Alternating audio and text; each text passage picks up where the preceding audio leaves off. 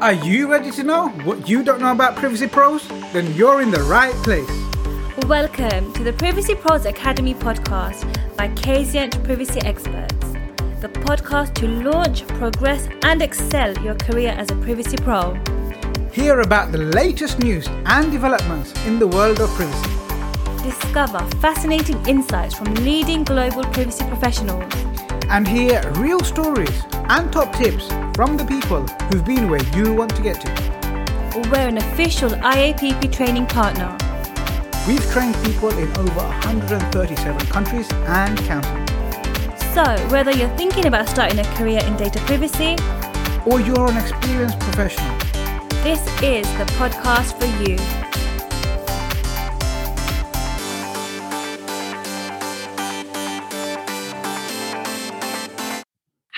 Everyone, and welcome to the Privacy Pros Academy podcast. My name is Jamila, and I'm a data privacy analyst at Kazient Privacy Experts. I'm primarily responsible for conducting research on current and upcoming legislation, as well as any key developments and decisions by supervisory authorities. With me today as my co-host is Jamal Ahmed, who is a Fellow of Information Privacy and CEO at Kazient Privacy Experts. He is an established and comprehensively qualified privacy professional with a demonstrable track record solving enterprise-wide data privacy and data security challenges for SMEs through complex global organizations. Jamal is a certified information privacy manager, certified information privacy professional, certified EU GDPR practitioner, master NLP practitioner, Prince 2 practitioner, and he holds a Bachelor of Arts in Business with Law. He is a revered global privacy thought leader, world class trainer, and published author for publications such as Thomson Reuters, The Independent, Euronews, as well as numerous industry publications. He makes regular appearances on the media on television, radio, and in print, and has been dubbed the King of GDPR by the BBC. To date, he has provided privacy and GDPR compliance solutions to organizations across six continents and in over 30 jurisdictions, helping to safeguard the personal data of over a billion data subjects worldwide. Thank you, Jamal. Thanks for joining. I'm impressed I got through that without stopping. Thank you very much. You always do a great job. You know, I've got some news for us on this episode. We've yeah. just smashed through two and a half thousand downloads on the Yay. Privacy Pros podcast. So really happy about that. Is that two and a half thousand total downloads? That's great. Well, there's more than that now, but yes, we've smashed through that milestone now. Yay! Two and a half thousand people worldwide listening. Two and, and a half thousand about... fans, Jamila. we're in about 50 countries, is that right? Just 53 countries when I checked last night. We're in over 53 countries now. So nice. yeah, it's going out far and wide. I wonder who the furthest away is. If anyone's in New Zealand, I'd like to know, or Hawaii, or just anywhere really far away. I want to know how far away we're reaching. That would be cool our guest today. Very excited to have him with us. Our guest today is Dmitry Nemirovsky. He is the co founder and COO of Atakama, an innovative data security company that provides file level encryption solution like nothing else available on the market. Atakama eliminates the needs for passwords, does not rely on identity and access management controls, does not disrupt user workflows or how users interact with their files. The solution offers customizable security policies to best fit individualized business needs and use cases. Atakama has raised $10 million for the company and has a team size of 26. Dimitri describes himself as a recovering attorney who became a serial entrepreneur. Prior to co founding Atakama, Dimitri spent 15 years practicing regulatory and enforcement law, most recently at Bingham McCutchen, where he represented large financial institutions in high stakes matters. Wow, welcome, Dimitri. Well, thank you. Thank you for having me. How long have you been in recovery for? I've been clean for about 4,362 days, and I have a sponsor. Very proud of that. Congratulations on your milestone there. Thank uh, you. Surpassing Thank the you. user count. And, uh, you know, I celebrate every day that I do not practice law. Thank you for that. It'll be really interesting getting to know a bit more about your change from law because we do get a lot of, I think, people in the privacy world who are lawyers or trained as lawyers and then they move into privacy and security. Be really interesting to hear a bit more about your story. But first, we always start off with an icebreaker question on this podcast. So today's is what was the last thing that made you laugh? Well, the last thing that made me laugh was this introduction, I guess, you know, the recovering attorney thing. But uh, so I have two children, a daughter who is 16 and a son that's 14. And they make me laugh every day. You know, children are unique in that regard. And, you know, there was a show that was uh, Kids Say the Darndest Thing. It's so mm-hmm. true. You know, it's innocent, it's inquisitive. With me, that's really my favorite is the kids and the things that they make me do and the way that they make me feel. And more often than not, I appreciate that. Especially that age, they're just trying to think for themselves. Maybe too much Yeah, I've got little siblings who are 13, 12, and 11, and I went and took them, all three of them out last week, and I'm still exhausted. Exactly. Yeah. See, but you had the opportunity to give them back. I, I can't give my children back. It's done, so. That's true. It, it did make me kind of go and apologize to my parents. Like, sorry, didn't realize how difficult this was. Exactly. but no, it's great. So we heard a little bit about Atakama in the introduction, but can you tell us a bit more about how it works?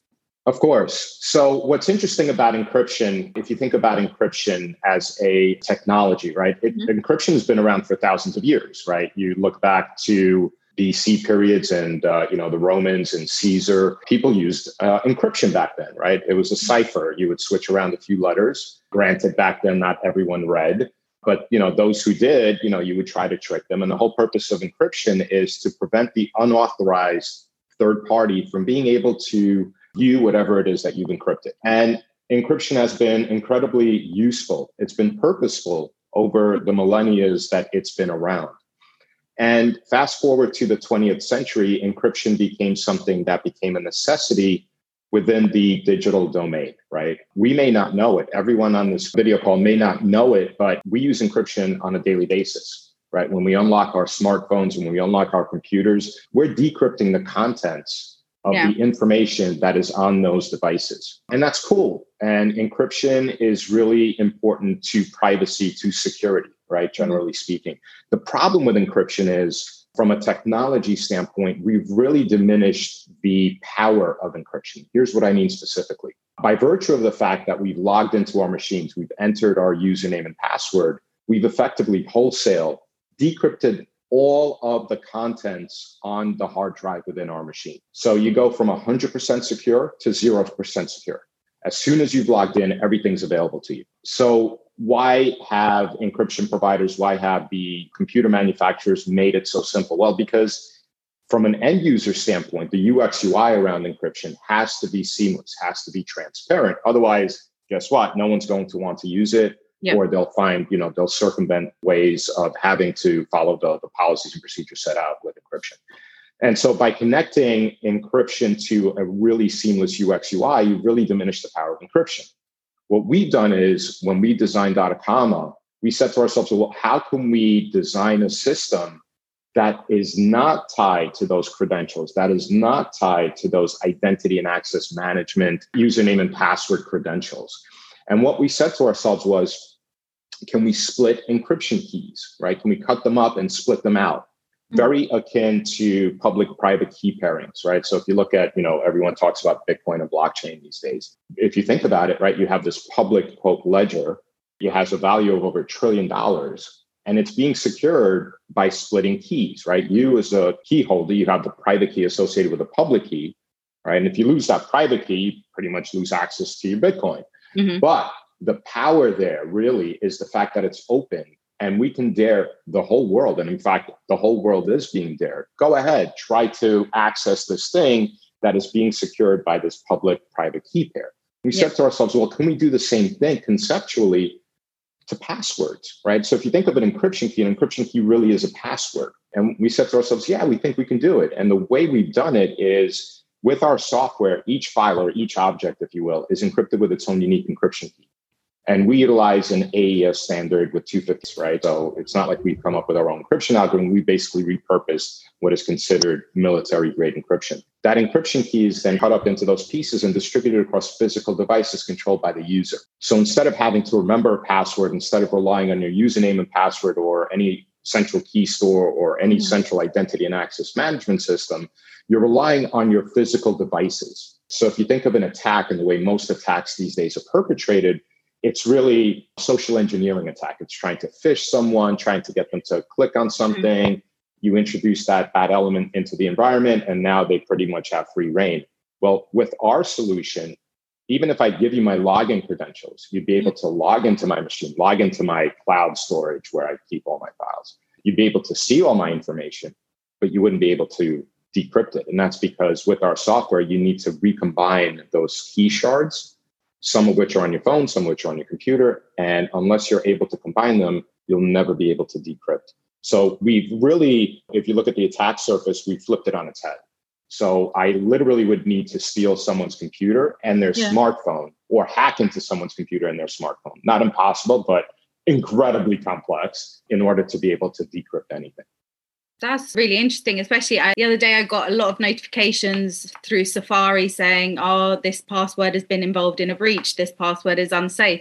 So, had I used your software, I wouldn't have had to sit there, start changing passwords, trying to remember, oh, this one's going to be slightly different. Oh, this one I put a capital in that's eventually yeah. the big picture you know of what we hope to accomplish is really the ability to we walk around with these devices in the palms of our hands which are really supercomputers right again probably 99% of the population uses them for social media but they are at the end of the day supercomputers in the palms of our hands and the power of having you as an individual and your authentication as an example or the ability to log in somewhere be distributed across your physical devices is way more secure than anything currently existing in the market. And big picture for Atakama, we want to be that company that secures the individual. That sounds like an amazing solution to a very real and a very risky problems that a lot of businesses are facing. What's the ideal kind of size of business that you're working with at the moment?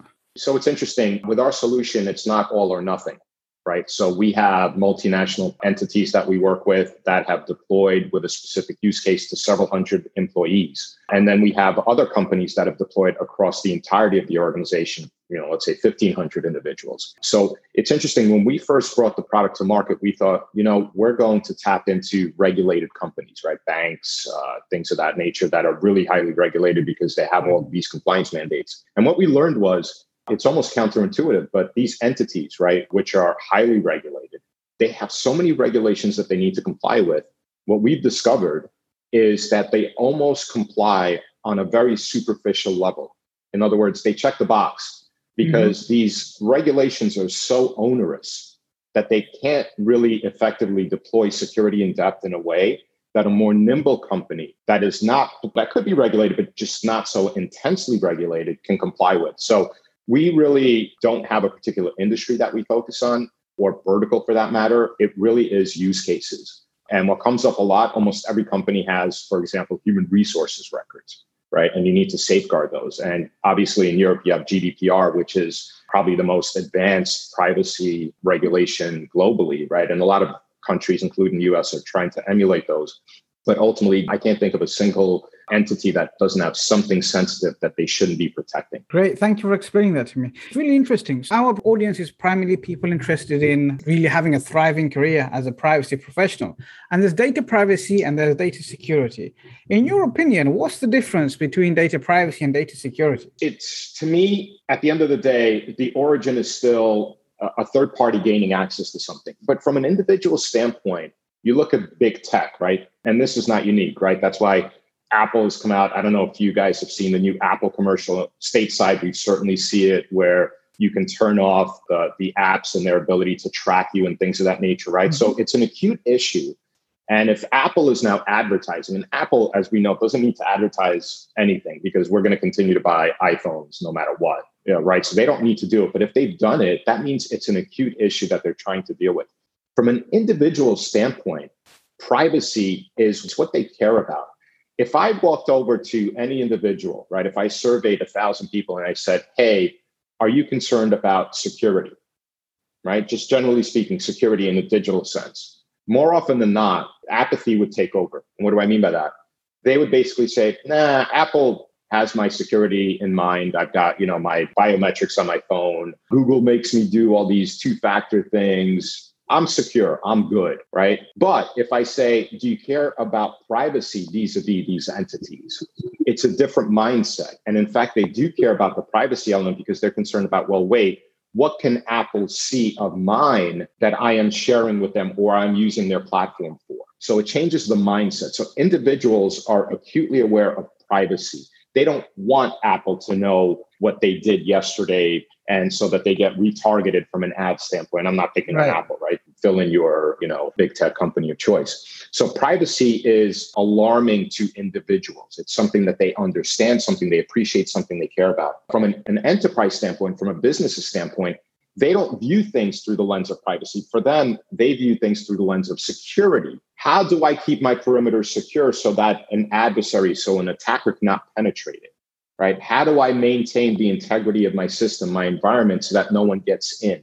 It's less so privacy, and it really is that security posture, that security mindset that of course they're not concerned about apple reading their stuff because they're not using social media in the way that an individual is but they are super concerned and laser focused on hey i need to make sure that my data remains secure from the outside world Thank you. That's a great explanation. And I'm sure all the privacy pros listening would really appreciate that. For us to just summarize what you've said in a nutshell, is what you're saying is look, hey, when you're in your role as a privacy professional, what you need to understand is two different things. So, from the individual side, they're more interested in their privacy, they're more interested in how their information is going to be used, how it's going to be monitored, how it's going to be shared on an individual basis. But when you're representing the business, whether you have a client or you're in house, the business is concerned about keeping that information safe keeping the information that we process, that we collect. How do we keep that safe? How do we protect that from going missing? How do we protect that from unauthorized access?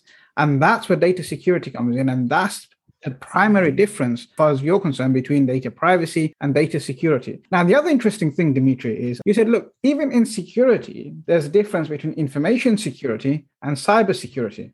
And as privacy professionals who are so concerned about privacy, privacy, privacy all the time, we leave InfoSec to the InfoSec guys. But it'd be really great for you to help our audience out, help our listeners out by giving a bit more of a finer understanding on the difference between information security and cyber security. You know, you just mentioned the term infosec. You don't hear that term anymore. You hear cyber, cyber, cyber, cyber, cyber. No one says infosec. That's to our collective detriment. Simply speaking, information security is a subset of cybersecurity, right? If you look up the definition of cybersecurity, right, uh, you start a computer science course, you know, computer science 101 or something like that, that talks about cybersecurity. Cybersecurity is there to protect the systems, to protect the network, to protect the hardware, to protect communications that are inbound and outbound, right? It's everything having to do with the perimeter, right? So if you think of cybersecurity as the castle, right? With the really thick wall, with the really tall fence, with the really deep moat. That is cybersecurity. How do I keep the adversary from gaining access to my perimeter? I want to keep them out, right? That's cybersecurity, generally speaking. Information security is what's within that castle, what's within the vault within that castle. How do I protect the treasure that's being safeguarded in that vault within the castle, right? So that's the analogy. Now let's break it down and think about it in computer science terms, right? Mm. I have a network, and we know that no matter how buttoned up your cybersecurity tech stack may be, no matter how good your policies and procedures may be, no matter how well you administer those policies and procedures, the weakest link in every cybersecurity program will fail eventually by virtue of the fact that there's a human involved in the process, right? No matter how many times you tell that individual, don't click on this link, don't open that email, double check before you act, they will inevitably click on that link. They will do something that will allow the adversary to gain access to your network to breach your system somehow. So that is cybersecurity. How do I prevent that attack from happening? Right? What the attacker does after the fact, you know, yes, there is cybersecurity solutions that, you know, the intrusion detection, the the ability to really quarantine the attack. There are things that can be done. But ultimately, that cyber tech stack is there to prevent that adversary from gaining access to your systems. Hmm. Information security, being a subset of cybersecurity, must be laser focused on protecting the data, right? You have to establish an information security program that assumes that the adversary has already penetrated, has made their way into the perimeter. That's the mindset. If you don't have that mindset, if you don't view information security through that lens, you've already failed. Because if you're walking around and saying, there, but for the grace of God, I'm good, I've got it covered, you will suffer devastating results. There's no two ways about it. You have to build a program that just assumes from the start that an adversary has already broken into that environment. Okay. And how do you do that? How do you focus on the data in a way that is disconnected from your cybersecurity controls? If they are connected, if your information security solutions are connected to your cybersecurity solutions, and one of those fails, right? If you've propped up that building on one pillar and that pillar breaks, that building is going to collapse. You need multiple pillars and they cannot be connected. And therein lies the challenge, right? And not only is it challenging from just a implementation standpoint, how do you implement these products, these processes in a way that doesn't deprecate the workflow, doesn't create all types of frictions. You still need your users to operate. You still need your users to be able to be productive, right? You can mm-hmm. shut down completely from the internet, right? You can say, hey, we're not going to be connected at all, right? And you'll go out of business the next day, right? We are a connected society and every business needs to be connected, but there are tons of challenges there. And, you know, the other part of this is cybersecurity, information security one of the most thankless jobs in the world, unfortunately, is being that chief information security officer because no one's patting you on the back and saying, hey, you did a tremendous job today because we didn't get hacked. Yes. Right? The only time anyone's talking to you is after the fact, after the attack has happened, and they're questioning you and saying, hey, why didn't you do this, that, and the other thing? And you know, this poor professional is saying, well, remember when we had this discussion and I was asking for more budget so that I could deploy these additional tools and you said no?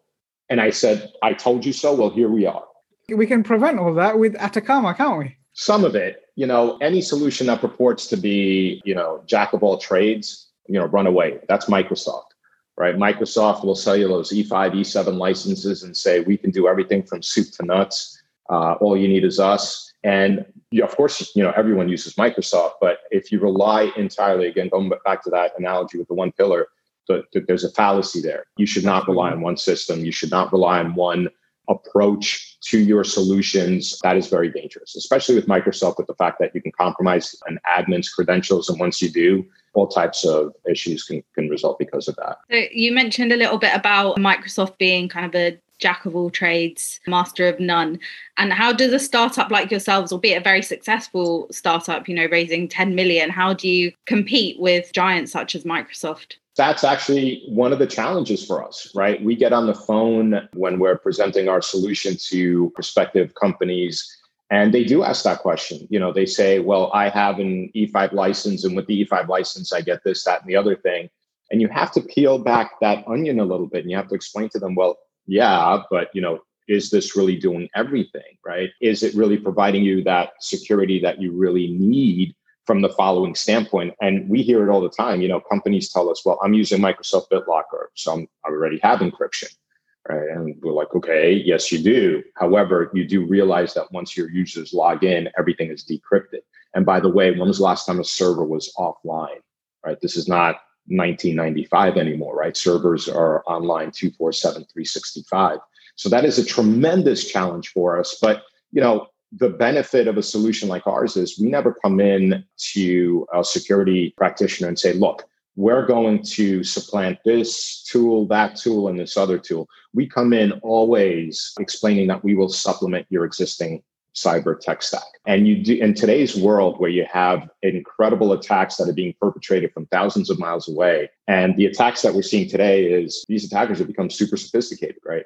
They're no longer just stealing things and then trying to take advantage of some market, you know, economic factors based on the information that they're taking. Right, they're either locking up your files, preventing you from using your files. Right, the, the traditional ransomware attacks. Fast forward, those attacks have evolved to a way you know gnarlier attack where they are now exfiltrating your files. And what they're doing is they're trying to exfiltrate files that have been entrusted to you either by customers or uh, you know government. And they're saying hey if you don't pay this ransom we're going to publish this online or on the dark web. So now you're saying to yourself man yeah it sucks when i can't gain access to my files but now the threat is files that have been entrusted to me information that has been entrusted to me potentially is going to be published online. So, you know, those are the types of attacks that we have security guarantees, and that's one of them. And when you explain that, I don't know if you, you guys know the Pepsi challenge where, you know, you put blinders on and you taste Pepsi versus Coke. I'll take the Pepsi challenge with Microsoft any day, right? Because I know and I have certain security guarantees that Microsoft does not. That would be a very interesting YouTube video. You doing the Pepsi challenge with not Microsoft. A bad idea. I'd definitely watch that that's official. We'll challenge them. If anyone from let's Microsoft go. is listening, let's challenge them. Times Square. yes. Jamal, can we have a company trip to New York? Let's do it. Let's do it. There you let go. us know when, Jamila, make the arrangements for the. There we go. We'll be there supporting you, Dimitri. Excellent. In your introduction, we described you as a recovering attorney. So, what is it that made you make the jump from law to data security? So, I actually took my first, you know, coding course uh, in eighth grade in middle school, and have my entire life loved computer science, loved coding, always stuck with it obviously i lost my way sometime after graduating college and went to law school and business school and it's funny if you think of law firms and the information that law firms are, are, privy to, it's really everything out there, right? Law firms represent companies in every industry, every vertical. And more often than not, the information that's available to them is it's just outsized compared to any other industry, right? Any other company. And what I came across in my practice of law was just that. You know, I would on a daily basis see the fact that we would ingest terabytes, you know, ultimately petabytes of information belonging to others. And law firms, this has changed, obviously, but you know, going back to let's say the early aughts, didn't focus on stuff. That was not a thing, you know, cybersecurity. Meanwhile, they're sitting on amazing information that to an adversary would be nothing short of the treasure trove, right? That would be the honeypot of information. And law firms, as we know, do suffer attacks. But for me, it was always a situation where you know, following technology, understanding benefits of cybersecurity, the lax view of cybersecurity, the lax view of technology at law firms, they're technology laggard. They're, they're always the last ones to integrate new technology because it's budgetary, right? For them, they view it as an expense that doesn't really help them perform. But I perceived an opportunity in the market. I saw that that cybersecurity was not taken seriously by many organizations. And, you know, I made the leap. You know, I was lucky enough to, me and my co founder, you know, build a tremendous team of computer engineers, right? Our, uh, you know, our team is phenomenal. They love cryptology. And the fact that we're working on something that is so complex on the back end, but so simple from a UX UI, you know, there's nothing else out there like it. And that to me, you know, the challenges that you mentioned, you know, how do I deal with the fact that there's a Microsoft out there and, you know, who am I? Those, that, that to an attorney building something as opposed to helping someone build something or after the fact, you know, something has gone really bad and now you're being called in to try to salvage the situation. It's a really big difference. But to be clear, I did enjoy practicing law. You know, I did it 15 years. I enjoyed my colleagues. I enjoyed the clients that I work with. And it is, you know, incredibly respectable profession. But to me, it was just, you know, taking that leap and doing something which brings new challenges every day, some of which keep me up at night in a positive way. Yeah. Uh, but nevertheless are extraordinarily challenging. I love it. It's great. I'm sure you was passionate about law to begin with, to be able to do it for 15 years. But then you found your new passion. It's really inspiring to hear. You jumped in with both feet and you're really living the dream and doing what you love and loving what you do. I'll let you know how it works out at TBD. We get a lot of people, I think, in the industry. We've had a few on our podcast who have started off in law, moved into data protection, data privacy. Are you seeing a lot of crossovers from when you worked in law to where you are now? I don't know that I see a lot of crossover, but I definitely see a burgeoning practice area where a lot more law firms now have lawyers dedicated to cybersecurity. They have lawyers dedicated dedicated to privacy. They have lawyers dedicated to disaster response, right? You've been hacked. Now what? Now you need to deal with the regulators. Now you need to deal with your customers. Now you need to follow these rules. The landscape has really changed. And I saw that evolve like the past 10 years has been an incredible uptick in the number of lawyers that are focused on privacy,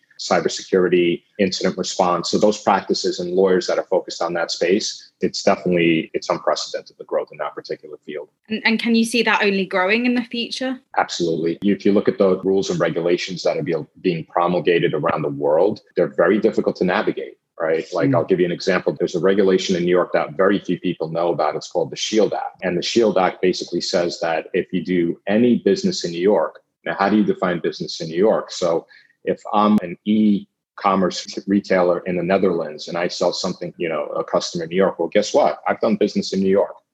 I've never stepped foot in New York, but I've sold my goods to someone in New York. Therefore, yeah. I've done business in New York. I'm now subject to this Shield Act. And the SHIELD Act says any information you collect from residents of New York, you need to safeguard. So it's very similar to GDPR. And the Netherlands is already following GDPR. So you're probably okay in that regard, right?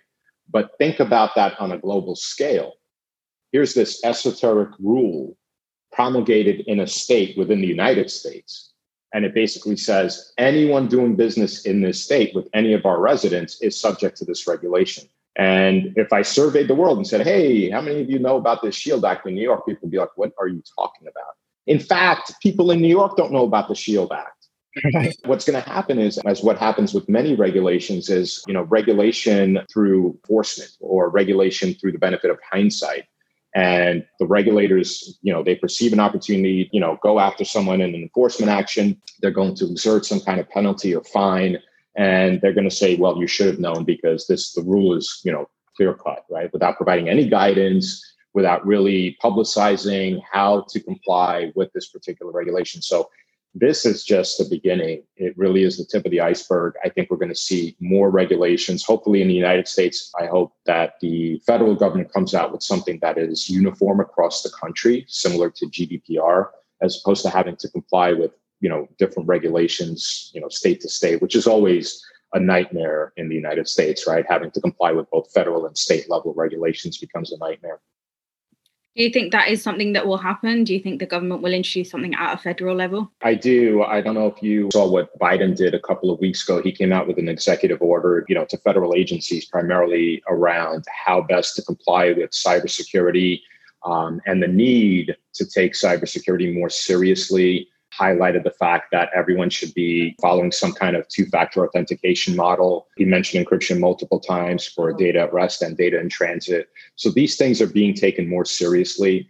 Not just because the federal government has been, if you think of SolarWinds recently, right? This is the reality. The adversaries are very intelligent. They're only getting better at what they do. And the fact is, you know, whether you're an individual or an entity, a corporation, cybersecurity or a government entity for that matter, this is the reality. It's here to stay. It's going to get worse. There is no cure to this ailing problem that affects all of us globally. It'll continue. And by the way, a lot of these attacks, as we know, are perpetrated by nations, right? So when you have a nation state really financing these attacks, it's a profitable business for these attackers are they financing attacks on individuals or businesses and organizations and governments? But I would say they're all intertwined, right? Because if you attack a government agency, you attack a business. I just got a letter from my accountant. Hey, we were hacked and your information was taken. Oh, oh, by the way, here's a code to one of these monitoring sites and sign up for the next 12 months. And you should also freeze your credit agency. Yeah. You know, just like, really? It's horrible. So, yeah, everyone, no matter what, whether directly or indirectly, is going to be impacted, right? So, if a government agency that has my information gets attacked, who is the ultimate victim? Yeah, the government agency, but no, you know, rolls down to me as the individual because now my information is out there. So this is a problem that's not easily solvable, but something that we as both individuals and as, you know, corporations, entities, enterprises need to deal with, need to, it needs to be front of mind the budgets need to be there. And as they say, profession, as a privacy professional, and this is the field you want to be in, it will only continue to grow. And I think job security is certainly there if you want it. And is there a difference that you're seeing in terms of when there are cybersecurity threats to an individual versus for an organization? So, for example, in the UK, because of the coronavirus, we've had a lot of rise in uh, text messaging scams and people clicking them and putting in their information. Uh, Royal Mail has been a victim of it. Is there a difference that you're seeing in? Is there certain cyber security crimes that are increasing? The social engineering attacks uh, that are being perpetrated against individuals, right? Uh, what yeah. you're hoping to accomplish at the end of the day is a little different, right? So the attacks may be similar, right? Where you get that link and it looks real, right? That email looks real. It's funny, I just read Facebook sued, I forget which company it was, it'll come to me, that as part of its training, they registered certain domain names that look like a real Facebook domain, right? And the purpose behind that was to train the workforce or to train individuals, right? So that when you receive an email, don't just assume that it's a legitimate email, right? Um, and Facebook basically sued them and said, no, you can't do that. So it was kind of like it's trademark, and I understand why Facebook did it, but you could also understand why this company was doing what they were doing. But ultimately, at the end of the day, these attacks are real and whether they're being perpetrated on an individual, and certainly an uptick given the um, the COVID issue. But ultimately, the attack is different from the standpoint of when you attack an individual, what you're hoping to do is literally it's a smash and grab, right? Mm-hmm. How do I, you know, get this guy's PIN code so I could take the money out of his bank and you know uh, get out of here? Whereas with an entity, you know, it's higher stakes. Yeah. Right. You're going to break in and you're going to be clandestine with respect to what you're doing there, right? You're not going to smash and grab you're going to stay there. You're going to stealthily look for the information, the honeypot once you find it, or you want to bide your time and you want to exfiltrate, you know, certain data and then basically tell them, oh, by the way, I have all this stuff, um, and here's the ransom. So the, the outcome is different, but the attack surface, the attack vector is somewhat similar. It's it's really interesting what you mentioned about the um, training and the, the, URLs that were similar to Facebook. Um, at my university on Prime Day and Black Friday, they will send emails looking like they're from Amazon. And if you're a student who clicks on that link, you have to do mandatory IT training. So I, I got it. I found it on Prime Day. I was looking at it. I was thinking, I did buy something from Amazon, but I don't, this looks a bit fishy. Um, yeah, and that's what it is, right? And that that's what they try to do because look, you know, look, you're you're busy, you're working throughout the course of the day, and you know, an email comes in. I'm guilty of it, right? I pay it short shrift. I basically look at it, you know, my other screen. I'm like, yeah, just go away, yeah. right? And so, sometimes you get into trouble doing that, legitimately, right? Not necessarily cyber trouble, but you know, yeah. Uh, somebody responds says, "What are you talking about? That's not what, what I meant." you're like, "Oh yeah, yeah, sorry, you know, wasn't paying attention." But yeah, it, that's exactly what they're trying to do. It's like, oh, Amazon, you know, redeem your gift card. You know, yeah. Like, okay, yeah, I'll redeem my twenty dollar gift card, and all of a sudden, you know, your exactly bank, bank account has been siphoned. Yeah, we've spoke a little bit about the um, cybersecurity threats to individuals, to organizations, but what are the kind of most dangerous ones? What are the ones that keep you up at night? It's the ones that you don't know of, and this is what tends to happen with some of these big attacks, right? And by the way, it you know a lot of these attacks um, that we read about it's not even the entity that was the one that was attacked, right? So what tends to happen is it's a third party service provider, right? And the third party service provider is doing something with your systems or has access to your system somehow. And that's why there's a big push right now to make sure that a lot of these solutions that are SaaS based are secure because if you know one of your service providers has been attacked and the service provider has access to your systems, well, guess what? Now you've introduced that adversary into your systems unwittingly, unknowingly. And that's dangerous, right? And that's concerning because, okay, now I, as a security professional, have to ensure that not only are my systems buttoned up, but how do I ensure that my systems that are also engaged with these other systems that are intertwined, that are connected, that my users are using on a daily basis are not used as an attack vector, as an entry point into my systems. So it amplifies the problem. And it's one thing to say, okay, I control my environment. I have a good sense of what's going on here. I have a good understanding of what my potential issues are. But now you have to also be appreciative and ask your third party service providers that you're dealing with how do I know that they're secure? How do I know that they're following the policies that they represented to me that they're following? So that again, it's like, well, you know, I can attest to what I'm doing, but how do I attest to what someone else is doing? So very, very concerning. Man, you know, security practitioners, they really have it hard. Uh, on that topic, I want to ask you a question. What was your initial reaction when you read about the Kaseya attack? As everything, you know, as many of these attacks, I'm like, man, why are you not using our software? It's my first, and I can show you the Slack channel with my commercial team you know, on a daily basis, I'll read my articles and I'll post it in the Slack channel and say, really? Right. There was one recent one with, it was Samsung and blah, blah, blah. And it was like terabytes of confidential sensitive information was siphoned off. And I'm, I'm like, really? Our software would have stopped that period, full stop the end, period. Stand behind that 1000%. But, you know, I read a lot of these uh, articles and I say to myself, okay, uh, it's almost like the world is becoming desensitized, right? It's like, oh, just another attack, right? The apathy. Oh well, nothing I can do about it. You know, from my standpoint, I, I start digging, I start looking. I'm, I'm you know, I'm, I'm reading specifically as to what was attacked, how was it attacked, what are they saying? You know, what what systems were were breached, what are the potential implications? And sometimes a lot of these stories are more headline noise and when you scratch the surface, it's actually not as bad as they're making it out to be. Whereas some of the more subtle ones or the ones that you don't read about right? So California, for example, has the CCPA, which is the California Consumer Protection Act. And any company that you know has experienced any type of attack needs to not only on file with the California Attorney General, basically submit a letter that explains everything that happened. That letter in turn needs to be sent out to every single customer whose information was compromised. And if you go on that website on a daily basis, you'll see a dozen to two dozen letters. What does that mean? That means there are attacks that are being perpetrated that don't rise to the level of headlines, but nevertheless are affecting thousands, tens of thousands, hundreds of thousands, and collectively millions of people on a daily basis. Right. So, yeah, these big attacks happen, but it's the smaller ones. It's like it's my accountant that I'm concerned by. Right. Right. If you guys, well, you guys are not like me because you guys have a much better tax system than we do. But with me, my accountant sends me my tax return and they password protect it. Right. So they've encrypted it and then the very next email, here's your password. Great. That was really secure. Thank you. Because now that your emails have been compromised, the adversary, well, he's not going to be able to look at two emails, will he?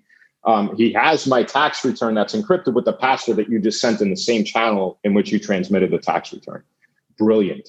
Thank you for that. Yeah, that doesn't that doesn't make a lot of sense.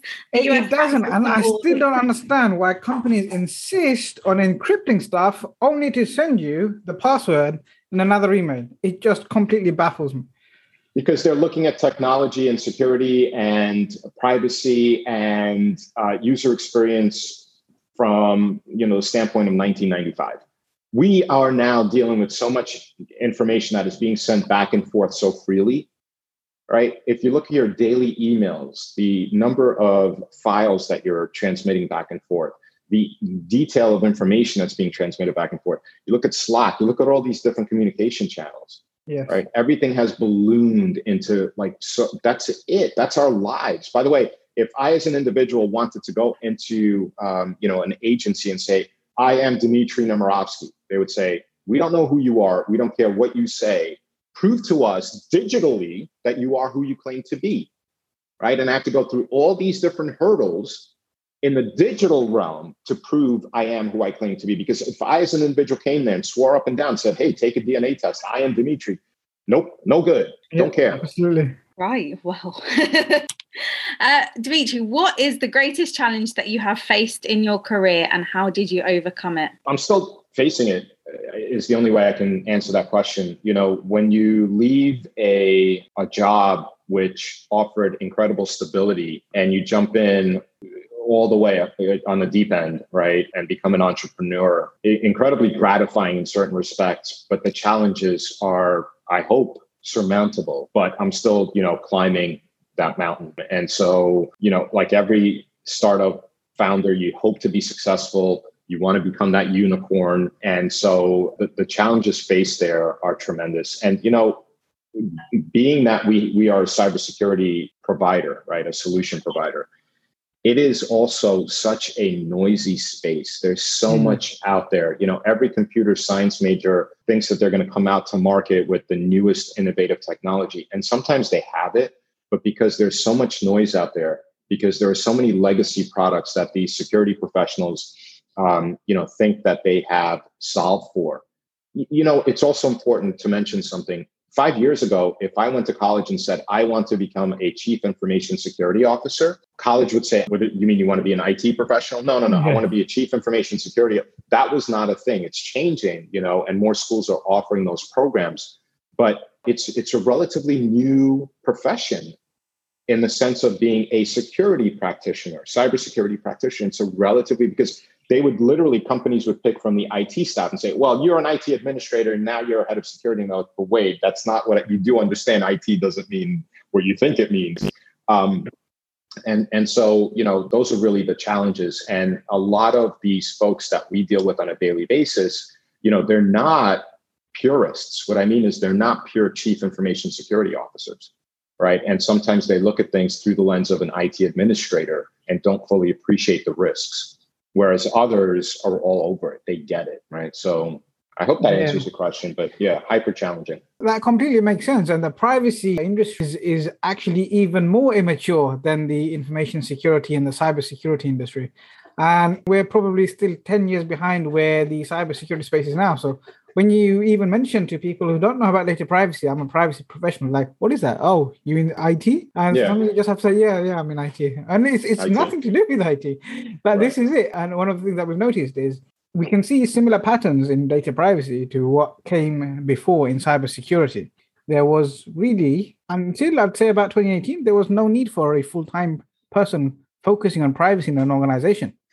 But since around 2017, 2018, since the kickoff of the GDPR, privacy, there's privacy teams now. There's teams of uh, people in businesses all dedicated to focusing on privacy. Then you have another team focused on uh, information security. And some teams started off by bringing in privacy practitioners into their information security, the cybersecurity team. And now we can see that privacy is actually developing as its own discipline. And so it's quite fascinating to see how closely the privacy industry is following the cybersecurity industry. That's right. Yeah, fully agree. Our last question uh, for you, Dimitri, before I give you the opportunity to ask Jamal a question.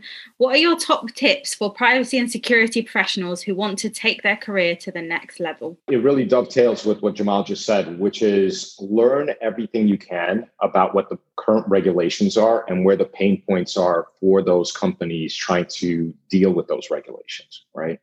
and that's that's where the rubber meets the road because you know if you're a professional you need to understand your trade and your trade is basically right now it's focused on complying with those regulations right so fully understanding the confines within which those regulations have been promulgated and how companies are dealing right with those regulations how they are complying with those regulations and what they need to do what are the best practices so to be a superstar in this space right you have to be informed. You have to be informed and know how not only like what what's required but how do you resolve those requirements? How do you deal with those rules and regulations in a way where it makes sense can actually be executable? And again this is super important and i think a lot of uh, professionals don't appreciate this. You cannot be a bull in a china shop what do i mean by that you cannot come into an organization to the business people and say we're going to change everything from the, the workflow standpoint because if we do it this way, we will be completely in compliance, et cetera, et cetera, et cetera. You have to remember that the business people are motivated by profit. And to be motivated by profit, they're not going to want to change workflows. So you have to appreciate, and you have to work within their environment in a way that will allow them to continue to function, be productive, but still comply. So very challenging but you know if you get it right you will be a superstar rock star in that space. Yeah thank you for that dimitri. It's actually exactly what we teach at the privacy pros academy is number one you need to be a master and you need to understand how not just know knowledge by reading books sending webinars but understand how does this actually apply in my work? How does this apply in my role? How does this apply to the organization and the only way to really learn how to apply is to attend live trainings, is to speak to people who knows, is to find a mentor and to speak to experienced people who can really share those stories and those experiences with you. So that's the first part of it. And the second part of it is, as you said, is you can't just come in and expect to change everything or can't just create cookie cutter templates that you've bought somewhere that you use somewhere and expect an organization to change everything to fit into that. You have to find bespoke solutions that are pragmatic and practical for that specific organization to address that specific problem so that you protect the organization from any reputational damage, any loss of data, and you really protect them, but also by making sure that you impact and help their bottom line. The business is there for a specific reason. If it's a profitable business, they're there to make profit. If it's not a non-profit business, they're there to make an impact. And your job is to come in and understand the privacy or the cybersecurity risks and really protect that business from exposing themselves and mitigate against any risk they have in the most pragmatic and practical way that makes the business continue and raises them to the next level. Great. That's a great way to characterize it. The last part of our podcast, Dimitri, it's over to you for a question. Anything you want to know about Jamal? Two questions. The first one is Ted Lasso as popular in the UK as it is in the United States? I can answer that one because my parent, my mom and stepdad have been watching it on my Apple TV account, which I may now use Atakama to make sure they can't access my passwords anymore. Um, yes, I think it is. People are enjoying it. Have you watched it, Jamal? No, I've not. What is it? Tell me. Tell me more. It's a American. I think he's an American. He played or he was an American football coach in the US, and he's come over. It's a sitcom, and he is coaching a British football team. I think it's in like Essex or something. Oh right, okay. Quite funny. It's yeah. What's it called again? Ted Lasso. Ted Lasso. All right, I'll I'll keep an eye out for it. I hardly watch the TV or TV programs, so but when I have the time, me and the missus will definitely give it a go. And then, so uh, another question is, you know, how do you take something out of the realm of academia and really convey the practical aspects of something, right? How do you take it out of, you know, sort of the book and bring it to life? So I would say the best thing for that is to attend a live training. And basically, that's where we say, okay, look, this is what the law says, or this is what the regulations say, this is what the academics say, but what does that mean in practice? And then talk about it, and then talk about experiences where we can share, say, okay, this is how we applied in this situation, this is how we applied in that situation, and what would you do here? And really make sure that the academic side of it is implemented. And I think probably the most valuable thing about the IAPP training certifications that we do and more importantly, through the practical assignments that we do in the Privacy Pros Accelerator program, is taking that academic knowledge and really breaking it down so they understand what does this mean when I go to practice? What does this mean in my practice as a privacy professional? And I think that's probably why we are seeing the kind of results we are with some of the students. People actually really value the fact that we're taking what they've learned in the books, and sometimes they didn't even understand what they didn't understand or they misunderstood it. And when you apply it into practice, when you talk about how it applies in situations, in scenarios, or in the previous examples, they can really get their mind around it, and suddenly it starts coming alive for them. So hopefully that answers your question, Dimitri. Great. Yes. Thank you. Great. Well, thank you so much both for joining us, Dimitri. Really enjoyed speaking with you and finding out uh, a lot more about the world of cybersecurity and about Atakama. So thank you so much for joining us. Pleasure. Yes, really thank you. It. Thank you so much, Dimitri. And if people want to find out more about Atakama, so we have professionals all over the world, and many of them will be looking for solutions to really help safeguard their businesses. And Atakama sounds like an ideal solution for them. How can they find out more information? You can go to our website, which is www.atakama.com, A-T-A-K-A-M-A.com, or feel free to uh, email us at info at atakama.com. And if someone wants to link with you, are you available on LinkedIn or how can they? I am on LinkedIn. You? I am on LinkedIn. All right. So we will make sure that we link all of those into the podcast. So you can stop listening to the podcast now and you can go into the bottom of the description and you can link in with Dimitri. Make sure you also link into our Facebook group. Uh, it's the Privacy Pros Academy. It's the private Facebook group where we have tons of resources and knowledge, and you get to network with like minded people. And I really look forward to meeting you there. Great. Thank you so much. If you enjoyed this episode, be sure to subscribe, like, and share so you're notified when a new episode is released. Remember to join the Privacy Pros Academy Facebook group where we answer your questions. Thank you so much for listening. I hope you're leaving with some great things that will add value on your journey as a world class privacy pro. Please leave us a four or five star review. And if you'd like to appear on a future episode of our podcast, or have a suggestion for a topic you'd like to hear more about, please send an email to team at kazient.co.uk. Until next time, peace be with you.